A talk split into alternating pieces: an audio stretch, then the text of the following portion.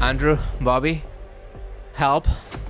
Uh, I've been kidnapped by Jeremiah and Stevie to produce Scissor Bros. The Scissor, Scissor Bros have captured me, and they won't let me go unless everyone from Bad Friends, Bad Friends fans will subscribe to their show. But they seem sweet, unlike Tito Bobby and Tito Andrew. So maybe you should do it.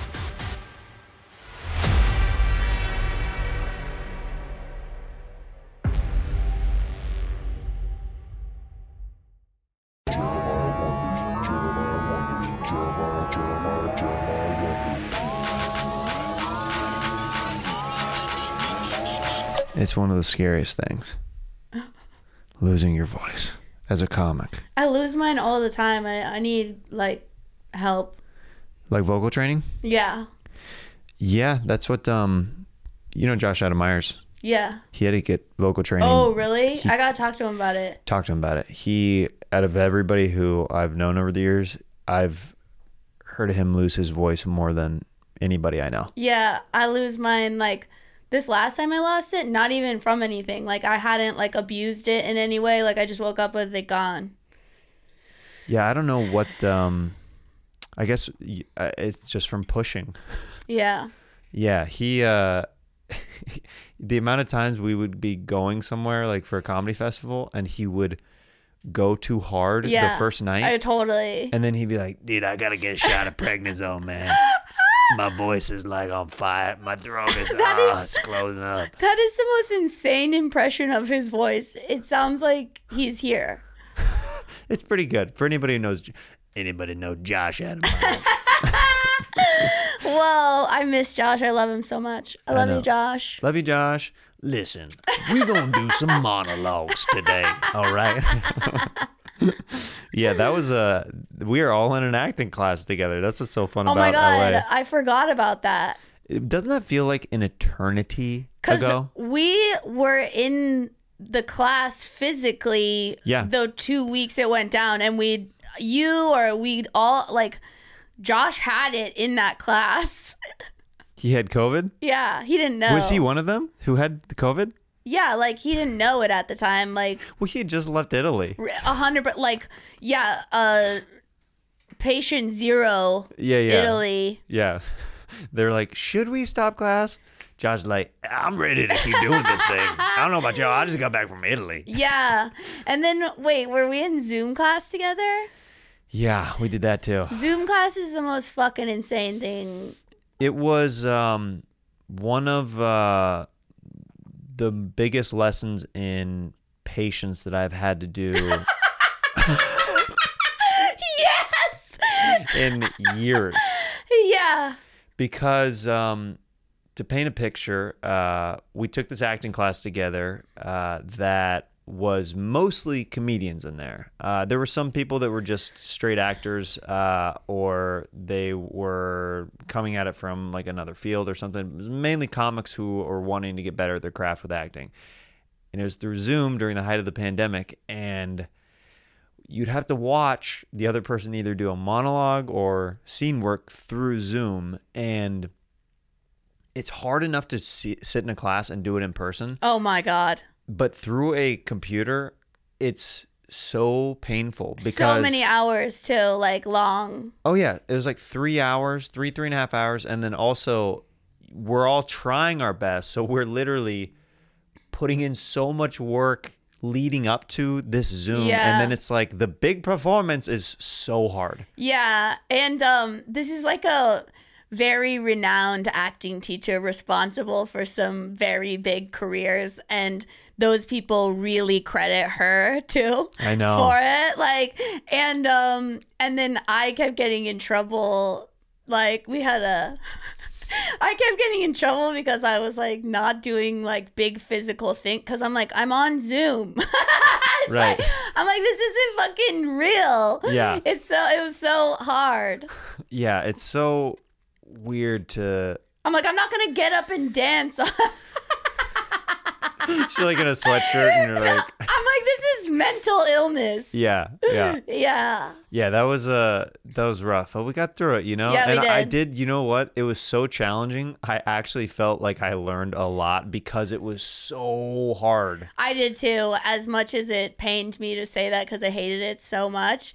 Um, but she's a really good teacher. You're a really good actor. You are too. Oh, thank you. I yeah, you're really good. I, I think I think that um, I really believe.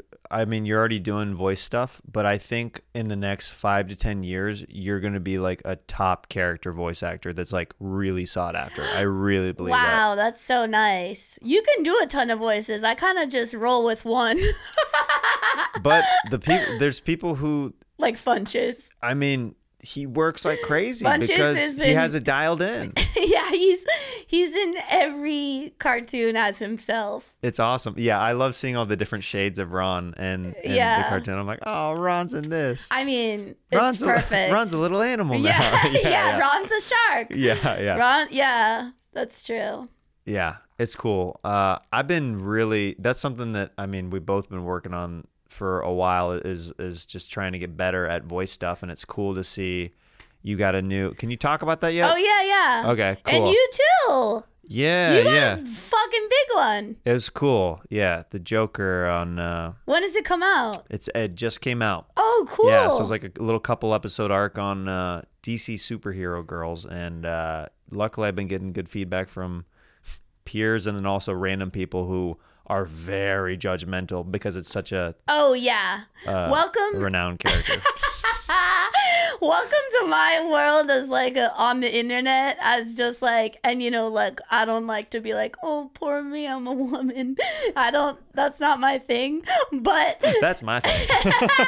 but you know, if just like being a, a female comedian and in the public presence with like a vo- I mean like you know some people love to give me feedback about my voice um but yeah it's a it's a weird you can't please everyone no. Do you get have anybody ever said anything to you after shows about your voice? yeah What?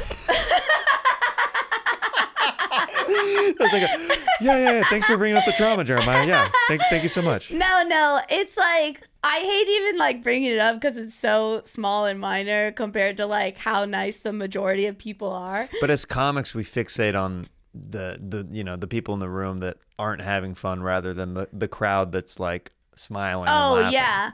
Well, it's so funny because I always say this, but until I started comedy, I had never nobody had ever said anything to to me about my voice ever once in my life. Yeah. Not one time. And like, you know, I'm a little sister. I've been made fun of for everything there is, you know. I thought I knew everything. And imagine my surprise.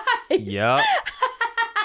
but um yeah you, i get like it's funny to me like i get like fucked up sometimes if now if they're funny enough i like it Right. like they're like yeah you sound like gilbert gottfried fucked a muppet or um like i got like aziz ansari uh sucked on 80 helium balloon i'm like these are so specific Yeah, you thought a lot about this. Well, at least you're thinking about me. That's good, I guess. yeah Yeah, I for the longest time until I went to public school, I didn't even know I had a big nose until I went to public school, and then I was like, oh, so this is life now. Okay, this is what I've got. Okay, this is the new me, I guess. Perfect. yeah um but i mean what are you gonna do it's not like uh you can't choose it Yeah, you go with the flow. then then you're like, okay, this is the new thing to. For, I, I address this on stage now, and I, I move forward. i to this day don't have a bit about it like i need one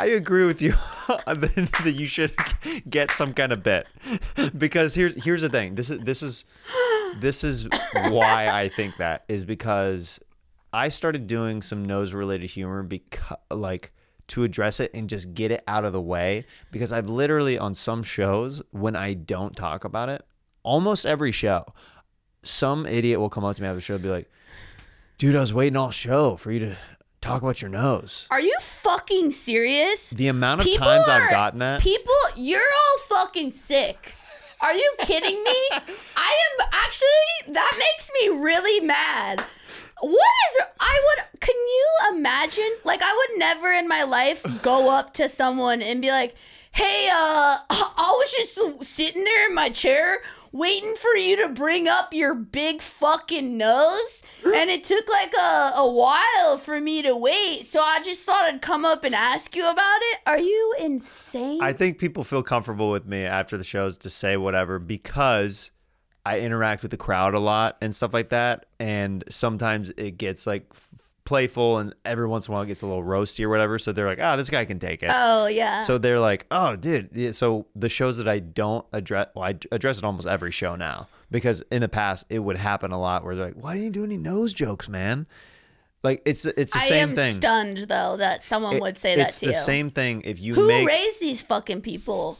it- it's the same thing if you make a uh, a joke about a certain race of people a different race of person will come up to you after the show and be like why didn't you include us man Oh wow. they want they want to be joked about Yeah, yeah, so yeah, if you yeah. make like a, uh, a mexican joke or something there will be a black guy who's like oh you're too afraid to make a joke about a black guy you know what i mean is that kind of Yeah. like that kind of back and forth I'm afraid to. I don't do race jokes. Yeah, if yeah. you can believe it. I don't I don't do it very often. If it's if it's a riff in the moment, but I definitely don't have any set predetermined stuff where I'm like, I'm gonna hit these race jokes today, and that's what I'm gonna give you. So it's, it's different. I um like all my material is so personal Mm-hmm. that it gets exhausting sometimes. Though. well, when you uh, do a lot of personal material, it I feel like it is exhausting because you're giving a lot of yourself Totally. to the audience. Yeah. and if for whatever reason this is why i i'm constantly trying to to do more personal stuff and talk about family and life stuff but it, it's sometimes scary because i'm like if that bombs are like oh that's not a bit that they, they don't like me they don't like the oh, for sure. you know what i mean versus me if i do a, a silly act out or something i'm like eh, that they didn't like that character Totally. yeah so Yeah, I mean, like, it's tiring and it wears on you, but I don't know. Like, I always am like, you know, next set, because I write in like large sets, is how I write. Right. Not like joke by joke. And so it's usually like one whole theme per set. I mean, like, that'll be like 10, 15 minutes in LA. i mean that's honestly that's good for like building a special and stuff It though. is. it's, It's, great really helpful for that. Yeah. Uh, if anyone uh, wants to offer me a special, If there's any execs out there right now i think you know what to do but I feel like you know, like I was just saying to my buddy this morning, I was like, well, I gotta move on from this uh, material because uh, it it's draining me. yeah Yeah, Oh, there, there's some stuff that I'm like, I just need to record this I so I can stop saying it. yeah, yeah. I did um uh uh some difficult challenging material right before the pandemic um some you know molestation uh rape set a whole large one Yeah. and I only could do the material for like six, eight weeks Yeah. because by the end, I was so just like worn out from saying it every night. And then you have to get it good and tight, and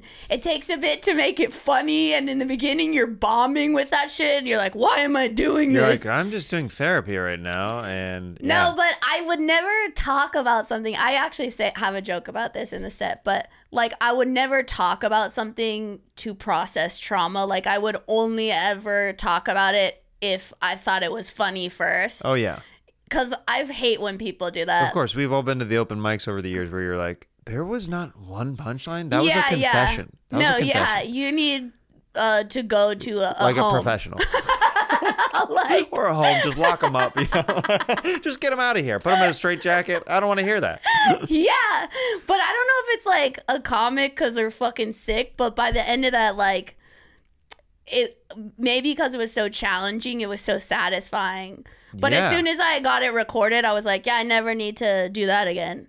Yeah, there's no need to. Yeah. Yeah, you're like, okay, it's a, cut- like cathartic. You're like, that chapter is closed on that part of my act, and now I can move forward. Yeah, yeah. There was there was one bit that uh, before uh, my wife and I had a baby, I was like, I gotta get this one bit on this on recorded or on the special before we have this baby yeah. because I was like, it's not gonna. It's literally about me being nervous about become like becoming a dad. I'm like, if I have the baby, it doesn't. It doesn't work. It doesn't work. It's literally a stamp in time Yeah. and and uh, just a moment.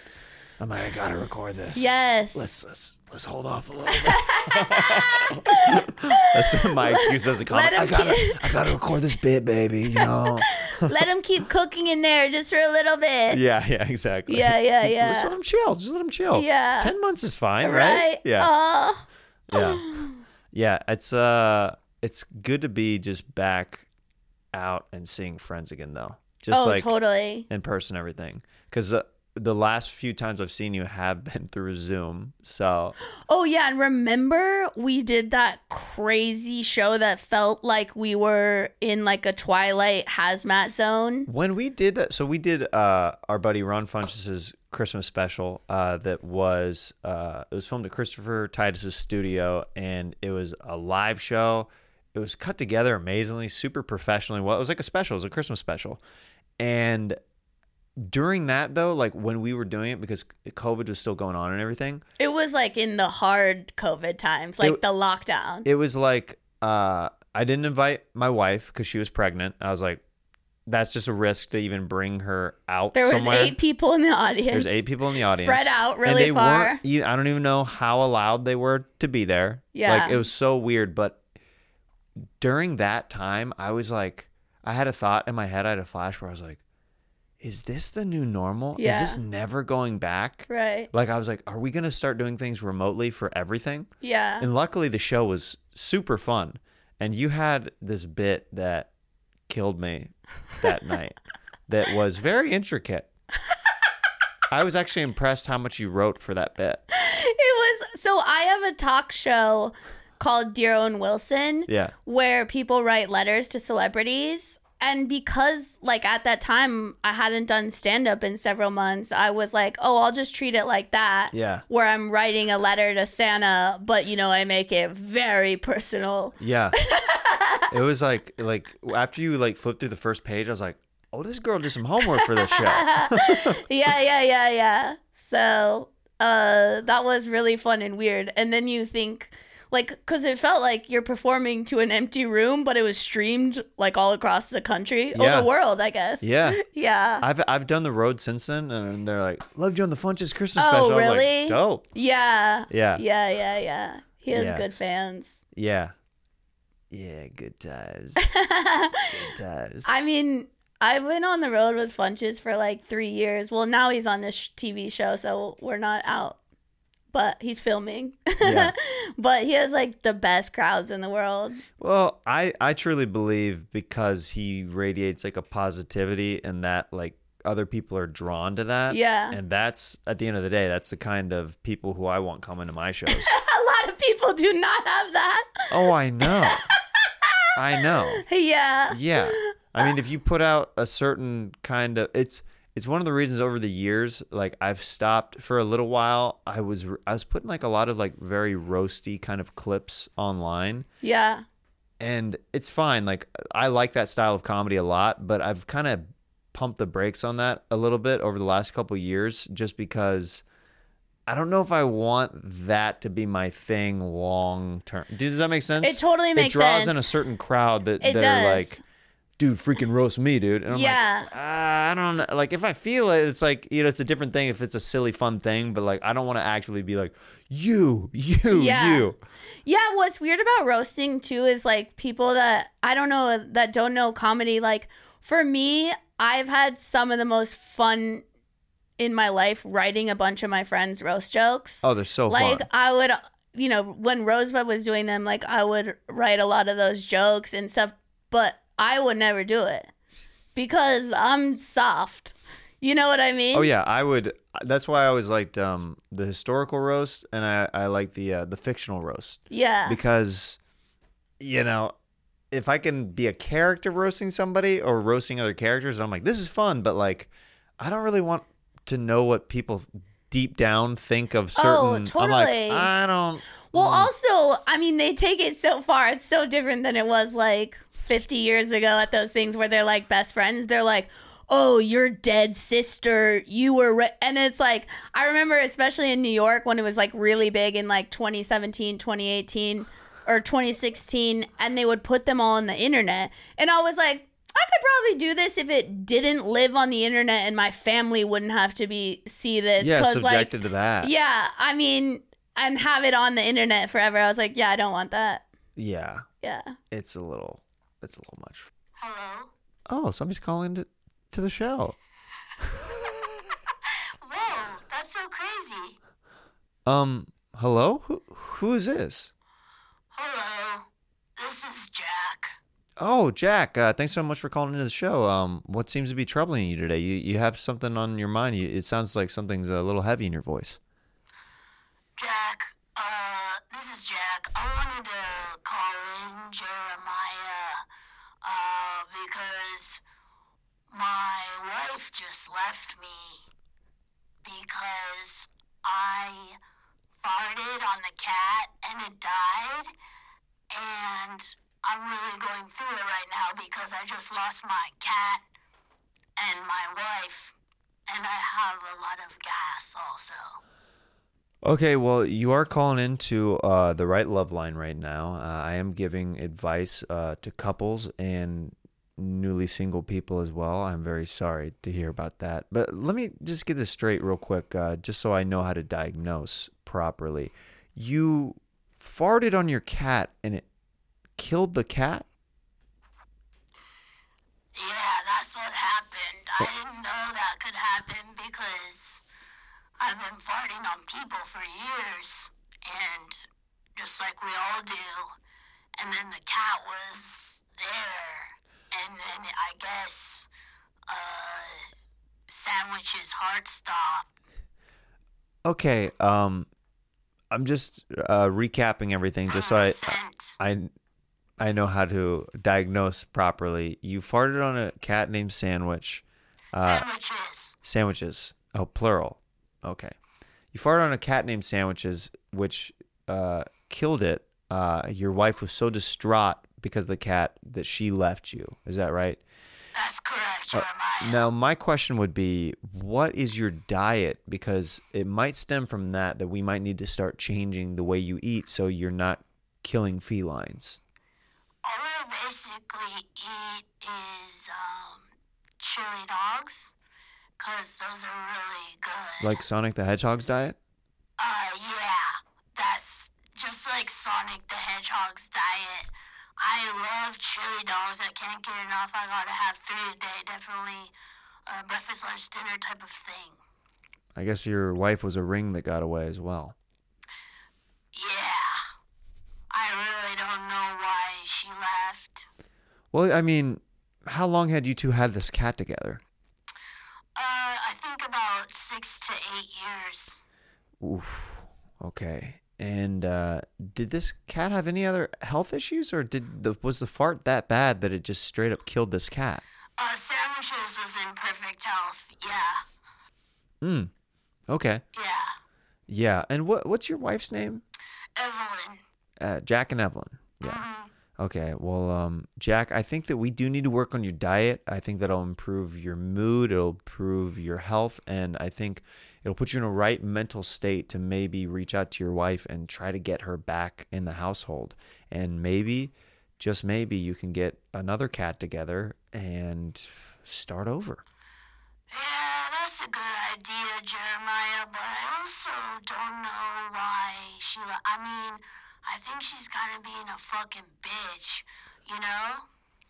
Okay, I'm starting to sense um the the the fart is just one thing in your relationship that could be an issue. Do you now do you commonly refer to your wife as a as a bit? Oh, no, no, no. She's a perfect angel. I just think in this one situation, it was kind of an overreaction, you know? Mhm. So, Okay. Um well, uh we actually have your wife who is actually calling in to the show. what? What? That's crazy. Yeah. Um let me try to get her uh, uh online. Um, hello? Hello? Hey, is this Jack? This is Jack. Uh, yeah, this is Evelyn. Hello, sweetie. Yeah, um, so, um, uh, I just want to say, Jeremiah, that, um, this was not the first incident of him farting and killing somebody? That's not true. Okay, what in the heck do you mean by that? This is not the first time that he's killed somebody with a fart. He he he, he um he killed my brother. You killed Evelyn's brother with a fart? Right to his face. It was his birthday, his 42nd birthday. We were eating at a Jewish deli together. I will um, never, ever, ever forget this day. As soon as they set down the candles on on some crepe soup, yeah, it was floating candles on a crepe soup at a Jewish deli. As soon as they set that down on the table, instead of him going to blow out the candles, my husband, Jack, farted, blew out the candles, it went in my husband's mouth and killed him, and he went right deep face into the crepe soup. Wow. Um, Jack, do you have anything to say about that? Evelyn, you know that's not true. Someone was going by the table at the same time and sort of swished the wind. And How do you swish a wind in a Jewish deli? That's my question. a lady with a floppy dress. Why are you looking at other women and, and knowing what they wear? You remember what another woman was wearing the day that my brother died on his 42nd birthday in a Jewish deli? Well, only because it made some wind go by with the fabric like a sheet, you know? I guess that does add up. Yeah, that's right, Evelyn. Come on, I didn't kill your brother with my butthole. I think you did. I think you killed my brother with your butthole. I didn't kill your brother with my butthole. Okay, both of you need to calm down a little bit. Um, what was the actual police report that was filed for your brother's death? Well, death by butthole. It there's no way that a police report says death by butthole. Jack, can can you weigh in on this? It doesn't say that. I'm, I acquitted uh, by the state of California.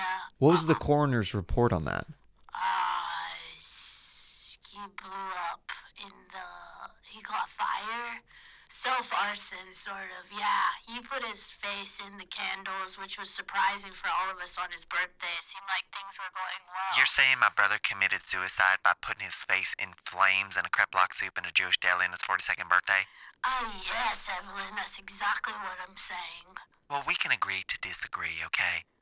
Yeah, I like that. I like that. I love to disagree to disagree. It's kind of hot when you agree with me. that's a girl. That's my girl. Did you just say that's a girl? we we just lost connection with Jack and Evelyn. Whoa, that's crazy that you um have these callers come in all the time. Yeah, anybody can call in on the show at any moment's notice. Um, so if if you see the caller ID uh, flashing, it's right over there. Um, then then just feel free for us to to pick it up and answer it. Whoa, you're really providing a great service to these people. I didn't even know you were so um altruistic. Yeah, I, I mean, I, I've been doing this show for a while, and it's actually pretty incredible. Uh, the kind of people who call in the show. We actually get celebrities. Do people uh, usually call in about um, murders, like dom- murders? That was honestly one of the first times that that's happened on the show. God, people, you know, the state of the world right now, you really just don't know what you're going to get out here. You really don't, and I'm just here to listen. Right, right. When, You know. you know, there's just not that much of that anymore these days. If I can give advice to anybody who might need the help and they like my opinion enough to maybe listen to it and maybe act on it, then I'm there for you. It seems like you, a lot of people really value your advice, your medical expertise, Yeah. emotional expertise. Yeah. I just have a, such a strong track record with all that stuff. Wow. Yeah, medical expertise, That's good. re- relationships, all that totally. Yeah. Yeah. I, I'm learning from you on the job. Here we go. you you know you do a show uh, where you write letters to Owen Wilson. Do, do you think he's ever tried to respond or anything? Okay, so this is the truth. The show came about because I remembered after I had started comedy that I had written an actual letter to Owen Wilson. Like a fan letter back in the day. it was in 2007 after his suicide attempt, and this was a very this was a very genuine thing I did where I was felt I was like this was also at the height of Wedding Crashers and I was like he, this man's a legend like I need to let him know how loved he is like and so I just basically like wrote him a letter like you know you're so great like he like stay with us we need you like you're so loved you know what I mean very earnest, uh, 100% earnest. Forgot about it, like sent it to whatever address I could find on the internet. Then, like years later, when I started comedy, I was like, oh, everyone's like a fan of someone. And so it's like, it's really fun now. People write letters to like a celebrity they loved growing up or whatever. And then Yeah. I interview them after, like, between two ferns style. But he does know about the show because Demi Moore came to my show. Oh wow. She actually came two months in a row, but um, she came to one of my shows because she was doing a movie with Martha Kelly, and Martha was on it. And um, after she came up, and she's like, "I'm texting Owen about it," and she texted him right in front of me.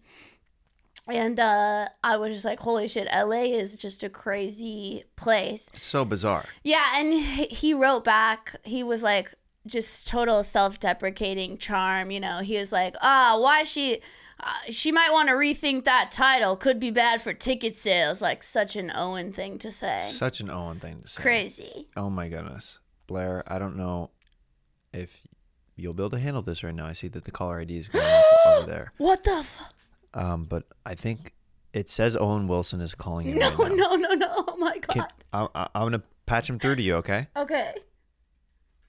Blair, Blair, Hello? is this is this Blair? Owen? Yeah. Oh my god! Owen! Hi! Heard about your show? I, that's so crazy. I can't believe you heard about it. Yeah. s- Heard it's a great show. Yeah. Thank you. I like it. Yeah. I I read your letter all those years ago. No fucking way. Yeah. I've got it framed. Got it framed. it's fr- my letter is framed in your house. Yeah. Yeah. Oh my god. That's crazy. Uh, by the way, I want to tell you I really loved you in Loki, and also I thought you did a killer job on Saturday Night Live, and I'm still the biggest fan as I was uh, back then as I am today. You know what? I appreciate that. You're welcome, Owen. I appreciate that, and uh, I like that you liked my performance. in Loki. It's a great show. It's a great show. yeah. It's really, it's really good. Oh my Uh, god. It's great to be a part of the Marvel universe. Oh, I bet. I mean, you killed it. You I, honestly, I thought that you were an unsuspected casting choice, and you knocked it out of the park. That's exactly what I thought too. They they were actually thinking about getting somebody like James McAvoy, Sure. and I came in there and I was like, Loki, Oh my god. what are we doing here? Your guys' chemistry was off the fucking charts. It was off the charts, and uh, we still talk. You know, we still talk. We hang out. I believe that because there was a bond that I saw between you two that was unmistakable. Yeah, Tom and I, you know, we we uh, we went jet skiing on a lake the other week. It was pretty. It was it was, it was fantastic. Oh my god, I can really see you absolutely shredding on a jet ski. Yeah, yeah. I just uh, your your your letter is framed next to my Midnight in Paris poster that's in my basement. Are you fucking kidding Did you me? like that movie, Midnight in Paris? You know I did. I mean, I don't know if I if I'm allowed to say that at this point, um, because of you know, but uh, it was really good. Yeah, yeah. Well, I gotta go. Uh, Demi told me to call into the show. She's actually listening right now. So. I, Oh my I- god, I heard you guys dated. You have really good taste in women. I love you so much. Thanks for framing my letter. All right, I love you too. Bye. Wow. I can't believe the reach of this show. I can I didn't even I can't believe it. I mean, who's next? Oprah? Jesus Christ. I don't know. I, it, it could literally be anybody. So like wow, just Owen saw me on this show and then and then you gave him a heads up that I was a big fan. I did my research. Oh my god. I might wow. have. I might have pulled a few strings. Wow, that really made my month, my year, my incredible. Thank you, Jeremiah. Yeah, you know, I'm just trying to connect people. You know, uh, you know, I've never met Demi, uh, but she does occasionally watch the show. Wow. And uh, you know, she emailed me. I said Blair's coming on. If you can maybe text Owen, like when the show goes oh live. Oh, my god. All these years I never knew if you got the letter or not, and now I know it's fucking framed. It's framed. Jesus Christ. Yeah, he was a he's a surprisingly a good serious actor when he needs to be. I think a lot of comedians are. Wouldn't Yeah. you? Lo- I dream of doing a straight up drama so much. I want to so bad. Can't because like I remember when Steve Carell was like no more comedies and it was all right. Gee, it was like okay, geez, Steve, what are you taking only the saddest shit? Like you're like telling your agents just to only give you the saddest shit out there. He did some sad roles. He never did comedy again. He's still not doing. He hasn't done like Has he really He not? has not done a comedy in like ten years. He just does straight up the most serious shit there is. He did that. Um, was it Foxcatcher? He was really good in that. I never saw it. It's, he plays a wrestling coach. Oh. It's like just extremely driven. Yeah. And he's just so good in it. He's incredible. Like uh, he's on the morning show right now. He's playing the character like based on Matt Lauer, Yeah. And he's really good at like playing this whole thing. It's wild. That's such a cool career to just be like, I'm this comedy juggernaut. Not gonna do that maybe again or for a long time. Now Yeah. I'm just gonna do drama and be taken as a serious actor. It's like what? He's amazing. Yeah. Yeah, I would let him kill me. That was oh, that's fun. that was one of my favorite things in acting class was seeing some of our peers drop everything and really get serious about stuff. Yeah. I was like, "Oh, wow. They they do have that in them." Yeah, I mean, I think most comedians can really access all that because there is a certain amount of emotional excavation that goes into like this pursuit. Yeah. Yeah. Were you in the class uh, with Aristotle in it? Yes. How cool is that that he got SNL this year? Unreal. It's so cool uh, because we saw him. I mean, I, we both known Aristotle for years, but it's one of those things to see him in an acting setting and then see him on that sketch show is just like a really cool like. We were doing Zoom classes with him, and I was on SNL. It's like it's just amazing to see the trajectory. Oh, it's wild. Being in this business is crazy because at this point, it's like anytime we turn on the TV, like it's like everyone we know on every show, every commercial. Like James Austin Johnson's a good buddy of mine. Oh yeah, we shot a short I wrote in the pandemic that like was so fun and funny and like I did New Faces with James 5 years ago like Yeah. he's been doing comedy for since he was 16 so he's been doing comedy almost 20 years wow. and to think of someone getting their like break almost 20 years in is just so crazy. And like I knew as soon as he got on that, like he'll go down as one of the best impressionists in history. Yeah. Cause he was just so He's gonna be the new. I can already tell they're making him the next Darrell Hammond on the show. That's uh that's what they're like. I can already see like the path that he's going down, and he's killing it. well also to even stand out on that cast right now when there's 20 30 cast members it's not like it used to be when there was like 10 8 Yeah. people like you know they have people that have been starring on that show for like years that are like you sometimes don't even see them because the cast is so big Yeah, his And screen time's been incredible. he's shredding yeah, yeah yeah, it's dope to see. I I love like seeing people just like freaking flourish right away. Like he's like doing like three or four sketches an episode, which is like unheard of for a first year cast member. I just love it too, where it's such a story of like, you know, we uh, like I seen his whole journey and like being like, oh, is this ever gonna work out? Like all of us, you know, like it's inspiring when it finally happens. it's so inspiring to me. Where I'm just like, literally almost 20 years into Mm-hmm. comedy. The one that's the weirdest for me probably just because uh, pe- the way people talk about her uh and I've seen it like on breakdowns and stuff now like where they're like we're looking for a Tiffany Haddish type.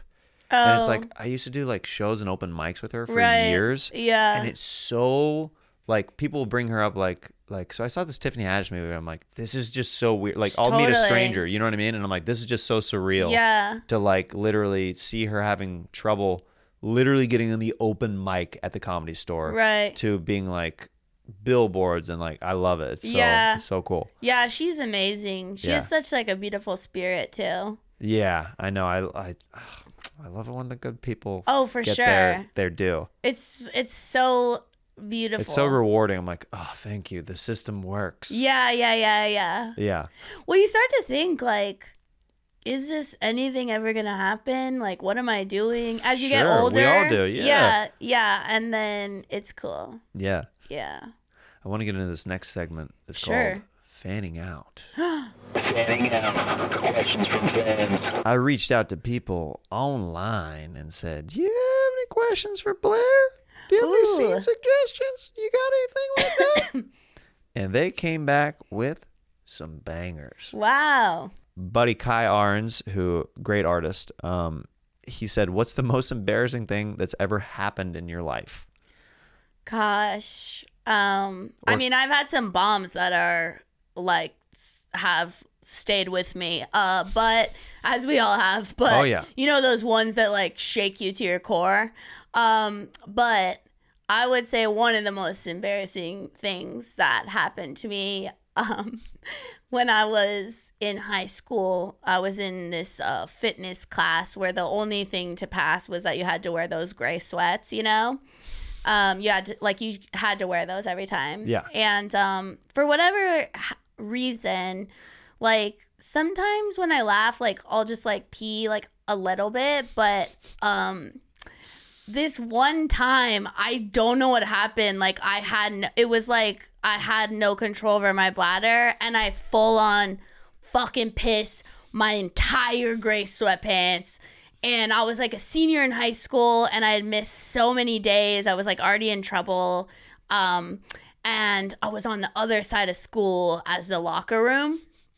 And so I had like when they're that it wasn't like a little, it was like you knew exactly what happened. And I just had to walk across campus like Like in your pee pants. yeah, and I was like, yeah, I pissed my pants. I pissed my fucking pants in front of the whole school, like walking, and everyone was laughing. And I was like, I, I mean, I really didn't care, but it was also, uh, I wasn't like traumatized by it, but I was like, that was a real moment in my life. Oh, yeah. and I had no choice. There was just like, it was one of those situations, there's nothing you could do. So, uh, You just got to yeah. own it and be like, yep, that's what it is. yeah. So that happened to me. It was pretty wild. I had a buddy. This literally happened earlier this year. Yeah. I'm driving with a buddy, and he goes, I really need to stop at a gas station and go pee. I go, okay, cool.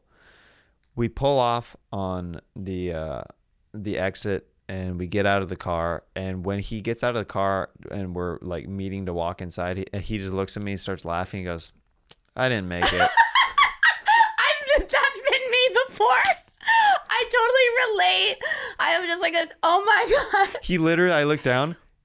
Ca- In- not in your car though, right? No, no, no. It of was, he course, was it was khakis, Khakis, gray sweatpants. It's always literally the worst. piss all over his khakis, and I was just like, okay, well, he's like, yeah, he's like, do you still need to go pee? I was like, yeah, I'm gonna go inside. Um, who and then we went it? to his Just house. kidding. we went back to his house, and he changed, and he told his wife, he goes, I peed my pants again. Yeah, like he's just like, yeah, I did the thing. He's like little kid. Yeah. Where he's just like, fuck it, let's do this. Yeah, yeah, yeah. I actually have another one that I would say is more embarrassing than that because I just at that point like did own it. But one time when I was 23 and when I was a commercial real estate broker in Orange County, um, I uh was on was at this. You don't have to flex on me like that, okay, Blair? I get it. I've lived nine lives. Um, and I was going to one of these awful networking events where I was like only one of the only women, and it was just like all these dudes that just do Tough Mudders and like, oh, just like the worst people. And um, after we get on this dude's boat, me and like 10 dudes or something, and because we're like partying at this event, and um, other dudes I worked with, and the guy's boat someone told me that like he cheated on his wife or cheats on his wife, and I'm on the boat, and I was like, yeah, but this, I was like, yeah, but he cheats on his wife, and I turn and he he goes, I'm sorry, what'd you say? The guy whose boat it was who cheated on his wife. I'm 23 years old. He's like much older, and I just go, and I just go. What? I'm 23. You're ruining my dreams. That's what I said. That was my answer because I was so caught off guard, like so fucking caught. Yeah. And he just started laughing and he was like, it's fine. But it was like one of those things where you're caught saying the worst thing you could have said Yeah. about someone on their boat, on his boat. Honestly, you probably had the best reaction possible because he's probably like, all right, this is funny that she literally just said exactly what was on her mind.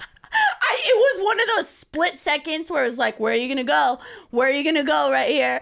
And I was just like 23 and I didn't know what to say. Just caught saying something horrible. And also, like, I couldn't, like, get up and go to the bathroom. I was literally in the middle of the ocean, Yeah. stuck with this man.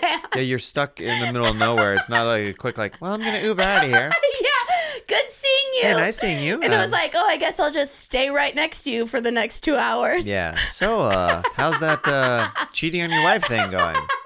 Anyway, uh, do you have any finger foods or uh, anything available uh, down below? Um, I think that was like one of the most intense things like that's ever. did you get that rush of heat over your? Do you know what I mean? Do you know what I mean? Where I you know. just it- get I the was just gonna say that, like where my face you flush immediately. was on fucking fire. Where Yep. I was like, if I could leave my body right now, that would be great. I have it come over my body like uh, like when you're putting a hoodie on and but it's in your it's in your scalp. It's like literally on your skin putting a, a hoodie on of heat like a like a heated blanket over your head that's slowly coming oh Mine is my cheeks, and it feels like they're about to burst into flames. all over here. It's so weird. Yeah, and like you know, also as comedians, like you do say questionable shit a lot of the time because it's like, as my dad always says, you're in the risk business.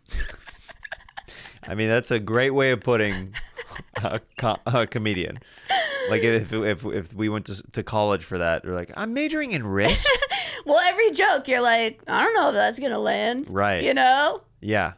Uh, my buddy, he saw me do like uh, a show where I did a bunch of crowd work, and he said that the the way I do comedy is like swimming with sharks because I keep going farther out. Like Oh, when yeah. when I keep pressing Yeah. something, like to try to get like a dialogue going back and forth. Because sometimes people can just be like, "I'm not get, I'm not talking."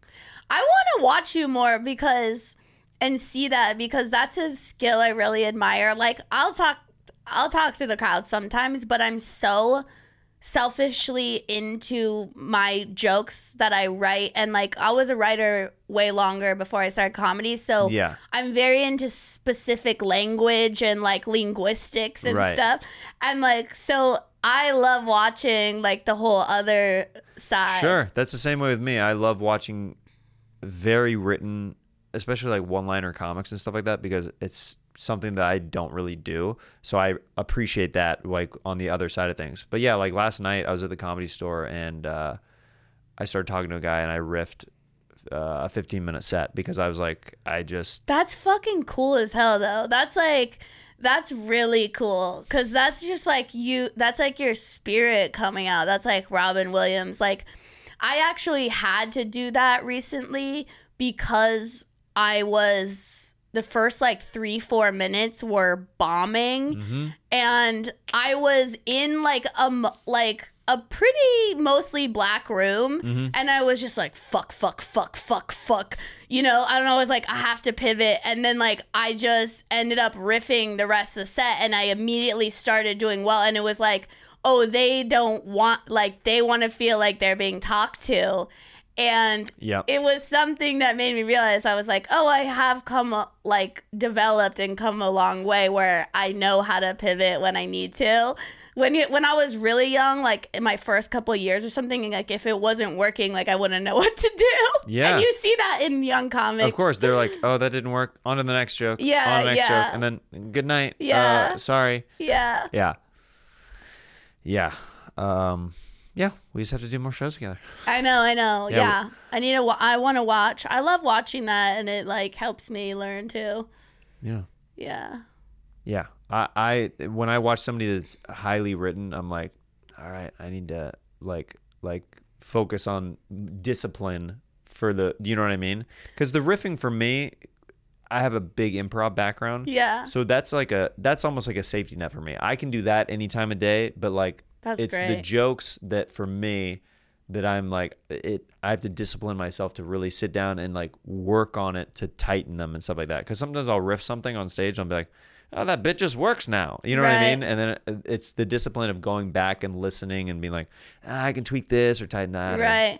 Well, I also think like, you know, there are some really written great joke writers where I watch them and I'm like, wow, that's a great joke. Wow, that's a great joke. Yep. But I'm also not laughing. So I like a mix. That's I need a performer. I need a mix. That's my thing with most comedy specials I watch. Here's the thing. If you watch most comedy specials, and this is why, like when I put out my special, I put a bunch of crowd work and stuff on it and riffing because that I did that night because I was like, no, that's great. my thing is when I watch specials, and you can even hear it with the audience. When the comedian goes off the script in a special, they get excited. it's one of the biggest pops in the entire it totally special is. every single special Right. you've ever seen when there's a moment w- uh, with an interaction with an audience member that's one of the memorable things where it's like oh he when he went off like it's just it's just what it is Yeah, because it's it. you you're can like, tell oh, how he's in spontaneous control. he's yeah. in control and you're like oh this is a master controlling the crowd totally it's really cool but like i need a sense of fun and wildness. Yes. i also like the joke writing but like you know as a comedian you see so much shit. For someone to really make you laugh is rare. Like like when i watch eddie pepitone it- i just like worked with him over the weekend in houston and he, just makes me laugh unlike anyone else He got a standing o at the end of the set. And I- and like it makes me so happy to see that happening for him knowing his long road. I was there for his special taping like he's when I got to LA like uh he was one of the only he's the only person and this is before I knew him now we're friends and he's like such a sweetie but he was the only person I've ever asked in my life to take a picture with me ever ever ever really yeah. Wow. Because I just thought like I'm like this man is like the way I feel when I watch him. Like and watching his special was like the fun I was like I've never laughed this hard in my life. And like also like watching like Miss Pat. I'm like she's the best to ever do it. I think. she's great like I'm like no one on earth has ever will be or ever has been as funny as her. I'm like this is incredible. yeah she's awesome She's a fucking like force. oh yeah oh yeah Yeah. Yeah, she's got a show coming out that she's been working on for a long time. Yeah. That she was talking about. Uh, uh, I was talking with her over the weekend in Houston uh, at uh, at Skankfest. She was there, and she was talking about how she's been developing this show for like so long. Literally, one like they kept bringing it back because they're like, we believe in you. We don't know why the show's not working yet, but we're going to make it happen. Oh, And- that's incredible. and they're it's happening now like after like a really long process of like rewrites and different producers they're like you're the constant we'll we'll figure everything else out That's incredible, and Yeah. I and I love to hear that, and that they know what they have, Oh, and yeah. just even in the development process, and like watching where she is at in her life. Like she's an older woman, and like Mm-hmm. seeing her get her beyond deserved due is like amazing. at nicholas flowers suggests that abraham lincoln and mary todd lincoln do a couples therapy session and have to tell each other everything they love slash hate about each other Wow. Okay. so let's get into this segment called wig wig mary why don't you go ahead and tell the therapist what has been bothering you about me Well, I have to say, if he keeps chewing that fucking loud, we're gonna have a problem. He's chewing, he's chewing the bread, the soda bread, in a way that I will not make it out of this without taking a knife to his body. maybe if the bread was a little softer i wouldn't be chewing it so loud is this another bitches in the kitchen thing? you know what i say you know what i say Honest Abe always says bitches belong in the kitchen. I swear to God, if he tells me to get in the kitchen one more time, Is that not where women belong? The kitchen. everybody thinks he's so progressive, such a progressive man, such progressive ideas. Then he says bitches in the kitchen. And, you know, if some poison turns up in his soda bread, it's. Four score and seven years ago, there were bitches in the kitchen. Four score and seven years from now, I hope that there will also be more bitches in the kitchen. That's the United States that I believe in. That's the United States that I think is deserved by the world. And I think the people that live there deserve to be in that kind of mindset. I'll tell you whose kitchen I'm gonna be in. A man named John Wilkes Booth.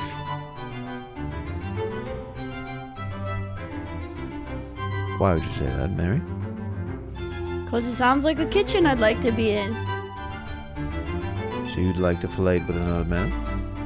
I'd like another man to cook for me, and then another man to not chew so fucking loud. I think you're asking a lot as a woman. I think you're asking a lot as a woman. Hmm. Well, I like to go other places than the kitchen, and you don't really let me out of the kitchen. Everyone thinks you're this nice dude, but then you're complaining about my goddamn soda bread. I also don't like how she doesn't she she says that my relationships with men are a little too handsy. I don't I don't think that that's just boys being boys, Mary. Oh, really? Boys being boys when you got your finger up Ted's ass. Oh, easy with that. What? I'm just saying. That's not boys being boys. I was checking his prostate. He asked me as a favor. He couldn't afford to go to the doctor, Oh, and he asked for his honest friend Abe to go check his prostate. Oh yeah, uh, you didn't even know what prostate was down there. You just uh, honest Abe suck willy nilly jamming his finger up his buddy's buttholes. Everything in this room stays in this room, correct? Oh, totally. It stays in this room. Have you been writing again? What did I say about writing and reading, Mary? Don't document any of this. I have to write and read because I get so fucking bored just cooking all the time. Listen to you, you fucking loud chewing. You complain about cooking all the time, and yet your cooking is shit. Surprising. Oh, you- really? Yeah. Why don't you cook for me when you're done uh playing grab ass with your fucking boys out there uh in the in the fields? We were playing football. Football doesn't even exist. I yet. invented it. No, you didn't I, invent yes, football. I did. I invented football. You didn't fucking invent football, honest Abe. We shaved a pig's You're ass and then put like leather Al around it. right now, What? saying you invented Who shit. the hell is Al Gore? Oh, just some guy. Who, how many men are you seeing, Mary Todd? As many as possible, so I'm not just with you, honest Abe. So honest. I also have one issue is the last time I performed cunnilingus on my wife, Mary Todd, she didn't even say thank you. She pushed my head back down there and said, That's about right. Keep it going, big boy. Yeah, I said keep it going, big boy. That's what you're fucking supposed to say. You done when I say you're done. Mary, you are hard to look at.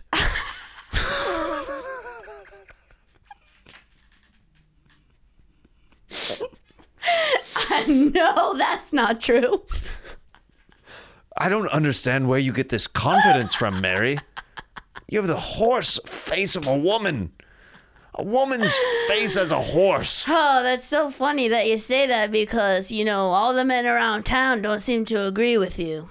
Oh, really? Yeah, they seem to love this face. Oh, they like that horse face that yeah, you're they rocking, love Mary? this fucking horse face. Oh, really? Yeah. Really, Mary? They can't get enough of this fucking horse face. More horse face, please. I wish- Uh, That's what they say around town. I'm about to put this mare down. I can't stand being married to you. And yes, I like having sex with men. Yes. I like playing grab ass in the fields and calling it a sport. Yes. I'm going to invent something one day called MMA as well. oh, wow. MMA. You're fucking sick, Abe. God damn, you're sick. MMA? yeah. Oh my god, the last civilities of society have crumbled before my eyes. Do you think this is salvageable?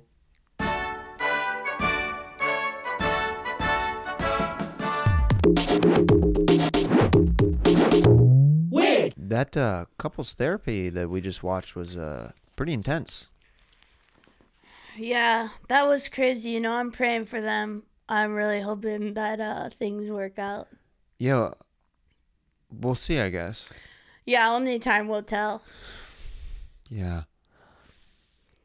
We're gonna do this final segment. It's called Sax Talk. All right, Blair is gonna share a story of a sexual encounter while I play some sweet, sweet saxophone in Sax Talk. Before we do that, though, let's let her do some plugs of where you can find her on social media and where she's gonna be at soon, so you can follow her. Oh, cool. Well, this is really the best podcast in the world. I have never been on a better podcast in my goddamn life. Um, but if you want to find me, you can find me on Twitter and Instagram at Blair Socci, B L A I R S O C C I.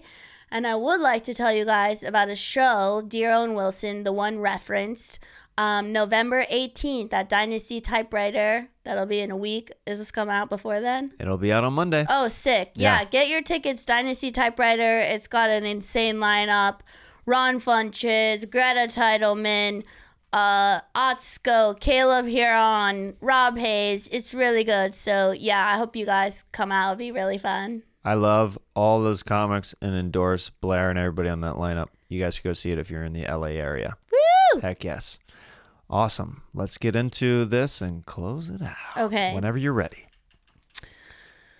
Well, it's so crazy that I am here for this segment because, you know, I am known for just being an absolute lion in the sack. Um, and so, yeah, I love being asked about this, but I guess what I have a tale to tell you about is the time of my first kiss.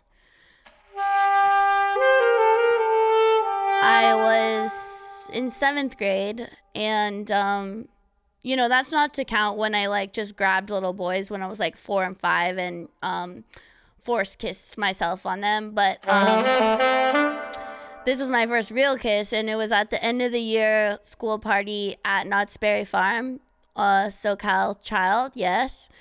And everyone was going on the dinosaur ride, and I was like, "Why is everyone going on this like bitch ass dinosaur ride?" You know, why would everyone want to go on this slow ride? And so I was getting nervous because I started hearing whispers that people were gonna make out on there. And I was like, I don't know if I'm ready for this. Like, I love Harry Potter and shit. Like, I don't know if I want to get down yet. Like, I don't even think my mom had let me shave my hairy blonde legs yet. So, my crush, uh, I can't say his name because I learned I accidentally said his full name on a very popular podcast and he eventually emailed me about it. Hadn't spoken to him in 20 years. Um, he asked me if I want to go with him, and I'm getting really nervous. I'm fucking sweating. I'm like, oh, this is it. This is gonna be the real the kiss, you know. And we eventually go, and I'm seeing people pair off, and I was like, damn, okay, sack up, bitch. I guess it's happening. And um, we get, and you're in your own individualist cart. So these like horny little dudes fucking scoped out the entire Knott's Berry Farm landscape and knew which ride. I get on there. This kid was really into golfing. I remember him wearing Tommy Hilfiger. Um, and um, he pulls me and then just jams his fucking tongue down my throat like something, like some sort of animal that was going to take over my body. And I just started laughing and I was like, whoa, whoa, dude. Whoa, Whoa, coming in hot, pal. Uh, coming in at 85 miles an hour, honey. And I just started laughing. And I guess you're not supposed to start laughing when a seventh grade boy like makes a move for the first time because it did not go over well. So I get off the ride. I was like, what just happened? You know, it's pitch dark in there on the dinosaur ride. and uh, all of a sudden I start hearing all these whispering, and everyone's going whack, whispering, whispering, whispering. And one of my friends was like, Everyone's saying you're tight. And I was like, Tight? What does that mean? I don't know what that and they're and then they're like, it means you have a tight pussy. And I was like, What? What do you mean? What does that have to do anything? And um I guess it meant that I was like a prude, but everyone kept calling me tight, like and uh it was so embarrassing. I felt so much shame. I didn't know what actually I don't even think I knew it was that it meant you had a tight pussy, but um yeah, now I look back on it, I'm like, yeah, I do have a tight pussy, but uh I guess I guess all those seventh graders were right, even though I wouldn't come to find that out for many years later. Um, but I want to thank those kids because, you know, sometimes people do reflect the truth back to you. And yeah, it's tight as fuck, babe.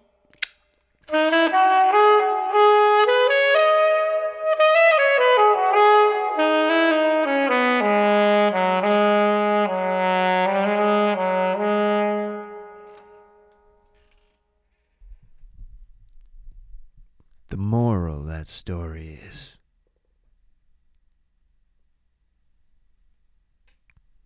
if you're gonna call a woman tight, that's a compliment. the moral of that story for the children out there is your insults are a compliment. mm-hmm. Yeah. Yep. Isn't that a that what that I remember that now? Now that you're saying that, I haven't thought about that for years. I would remember in high school or whatever, people like calling sh- girls tight, like Or ah, loose. tight. I remember when I had my after like my first kiss, then they started calling you loose, and you're like, "Well, this is so far from even Oh, yeah. below Yeah. the waist." Yeah. You're like, I "What?" ki- I, ki- I kissed a guy and my vagina just unfolded below me. Yeah, yeah, that that's exactly what happened. they would say that they were just young boys that didn't know. I'm, I'm just an old cock vet over here now. After kissing one boy, that's what I am. Ah, middle school boys, yeah. Just unraveling just below. Like, I oh. don't even think I put it together what like tight and loose meant till like years later. I mean, I didn't really think about. I mean, I haven't thought about it forever. Like, I didn't. I don't think I thought of it as that. I th- I thought. I just thought it meant like like uptight. You know what I mean? Yeah, I don't think like people really subscribe to that language anymore. No, it's it was not- of it- the moment. It was of the time. It's. I mean, there's certain games that we don't that uh, we're not. There used to be a game called Smear the Queer that, Oh, that we used to play all the time. Yeah, But that was just like literally just like if you have the ball, you're the queer, and we hit you. It's like oh, can't play that game anymore. the 90s and 2000s were so homophobic looking back on it. If you watch like the American Pie movies and all Oh, that era, of, it's literally like how did any of this get made? I watched Wedding Crashers recently, and like, there's a lot of like, "But he's gay" jokes, Right, right, right, you know, right. and Yeah. like it was just at the time that's what it was. Yeah. It's crazy. Cray cray. Well, on that gay note, thank you so much for coming on the show. Oh my god! Thanks for having me. You're the best. It's great to see you. We made it. We did it, and let's let's we'll find uh, more ways to um to do more shows together. Yeah, for Um, sure. Uh, I think Ron is doing another um Christmas special, so hopefully. Uh, oh yeah, I'm doing it too. heck yeah, I'm doing Oh, it. Oh, sick! It's gonna be a revival. It's gonna be amazing. Cool. All right, love you, pal. Thanks for being Yeah, here. Yeah, thanks. It was so fun.